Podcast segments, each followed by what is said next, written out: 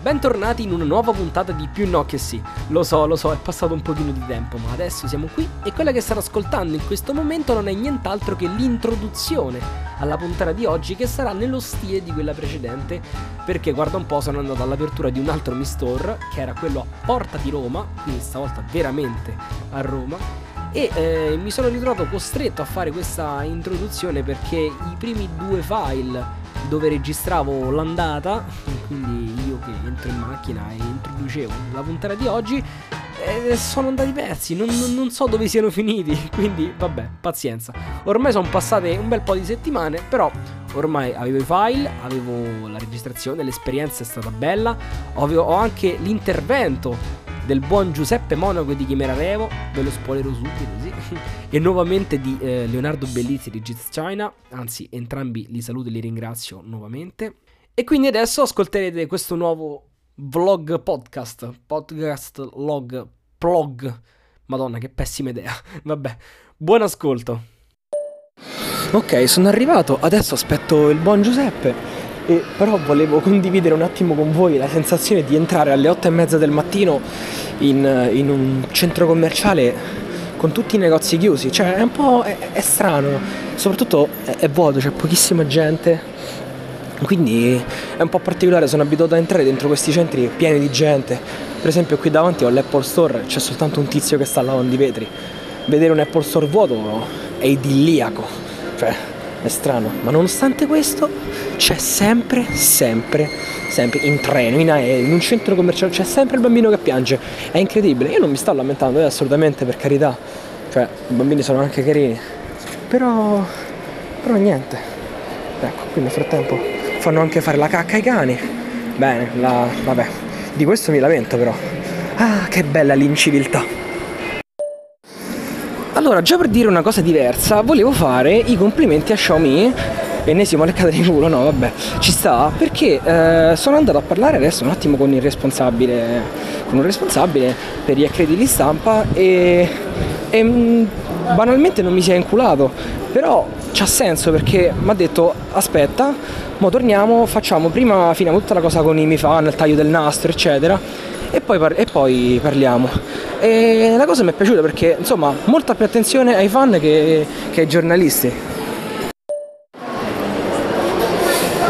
Ah, mortacci. Vero, eh?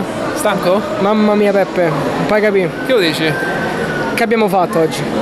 Allora, io sono alzato alle 5 per stare qua alle 10 meno quarto più o meno, per entrare e non prendere nemmeno niente perché... non so, accredito stampa un po' a farlo. Allora, organizzazione io gli direi 5.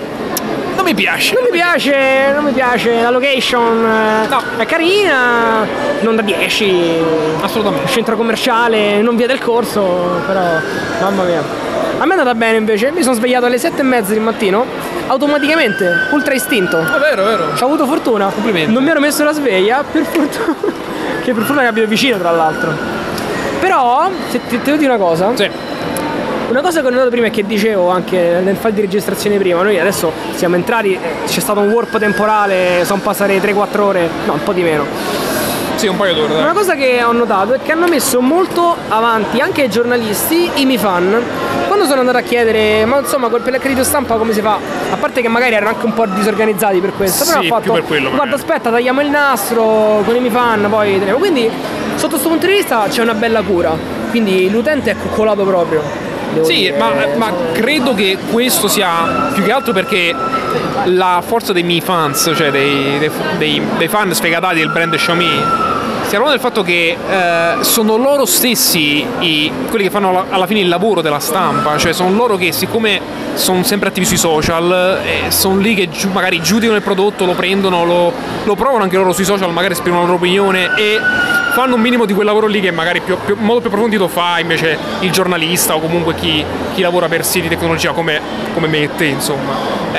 Ci sono altri brand che danno più attenzione e coccolano, per così dire, i giornalisti, perché chiaramente trattarli bene vuol dire, non dico accattivarseli, però insomma magari un punticino in più nelle recensioni riesce a strapparlo, col giornalista contento, col sample in mano, magari in un hotel, perché in qualche location particolare, insomma, e magari glielo lasciano pure. Esatto, è tutto un contorno che sicuramente contribuisce a dare un valore maggiore all'azienda. Non c'è niente ovviamente da lamentarsi, no, anzi, figuriamoci, è un'informativa, sta poi lì nel recensore, nel giornalista, essere sempre sincero, obiettivo, esatto, non essere influenzato. È una cosa che fa piacere e dà, ripeto, una certa importanza al brand, ma non deve fare più di quello, ecco, non deve influenzare la recensione. Guarda, io credo che ci sia anche un fatto di onestà, appunto, no?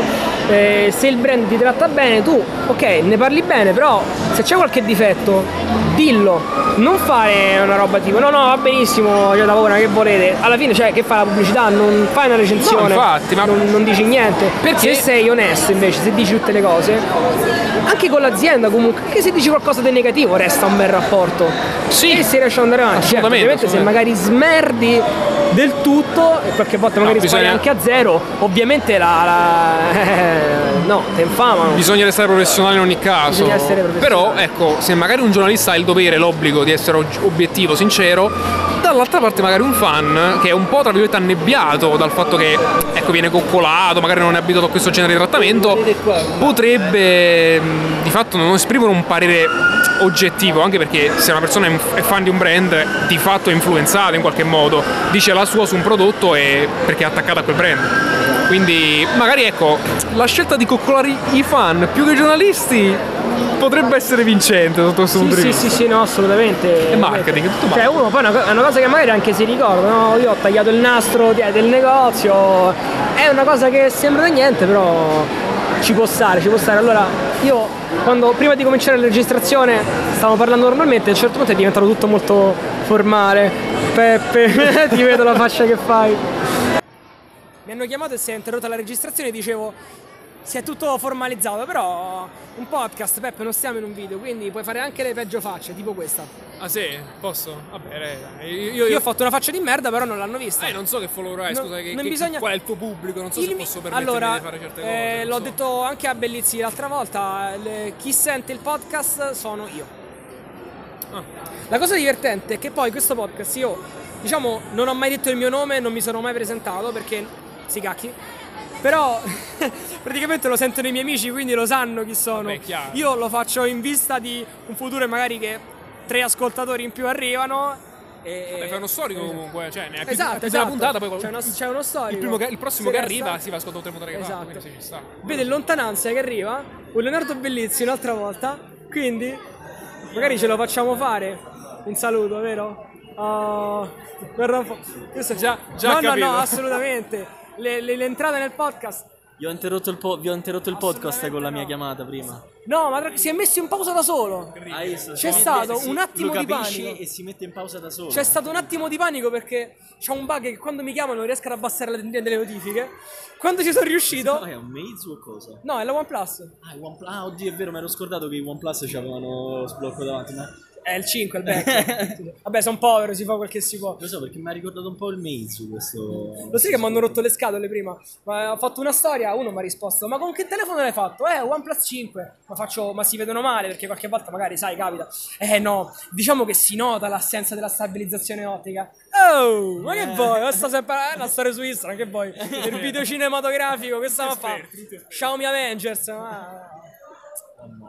arrivederci.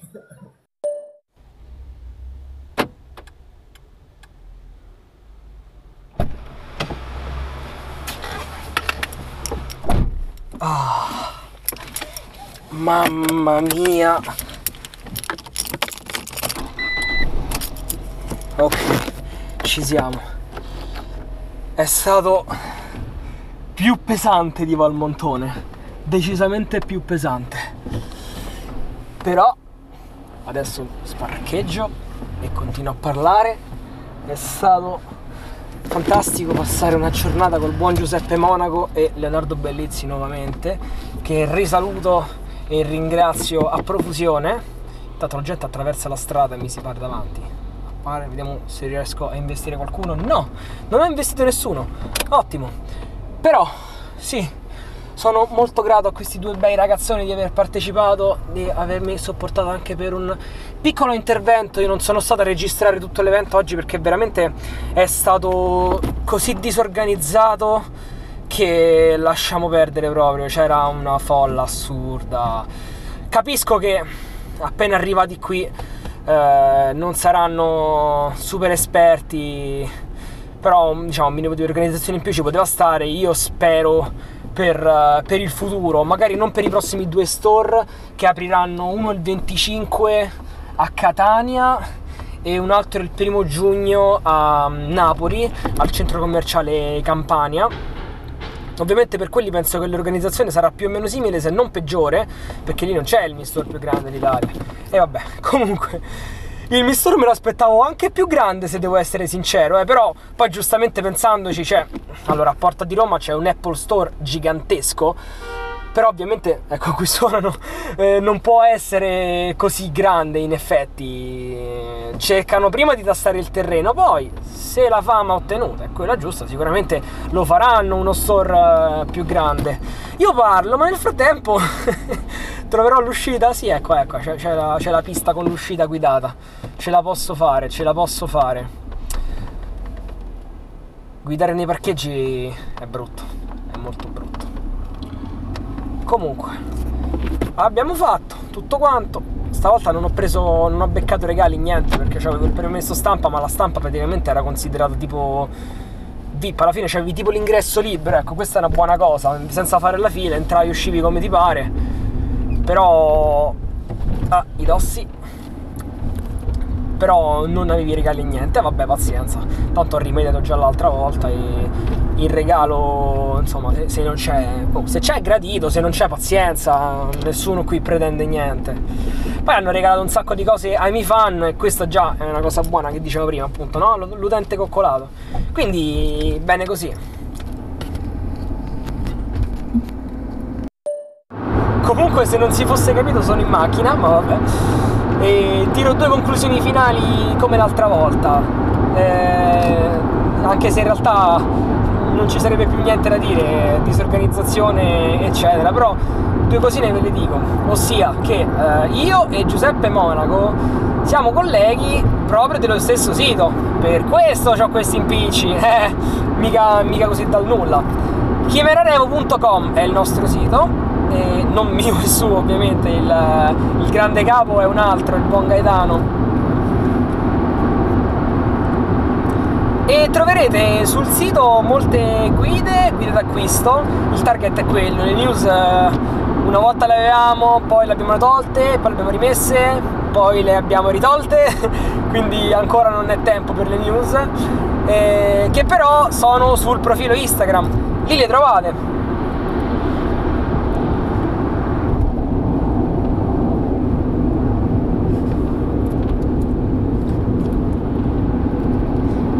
E quindi se siete un minimo interessati alla tecnologia, se avete bisogno di sapere, se volete qualche consiglio su cosa comprare eccetera, chimerarevo.com è la vostra risposta, se volete ovviamente, poi i siti sono tantissimi.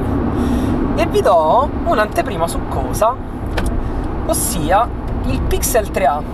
Ok, questa è una cosa che mi è stata detta, e io diciamo non sono tenuto a tenere segrete le cose, perché è una cosa che ho saputo tramite chi ha parlato con Andrea Galeazzi, che stava all'evento oggi anche, e però a me non frega niente, ve lo dico uguale, perché tanto poi tra l'altro questo podcast lo ascolto solo io, ossia il Pixel 3A Galeazzi già ce l'ha, raga, e a quanto pare potrebbe essere una bella bomba. A parte lo Snapdragon 670, che ok, vabbè, prestazioni da medio gamma, però la fotocamera dovrebbe essere la stessa del Pixel 3, che sappiamo come fa le foto.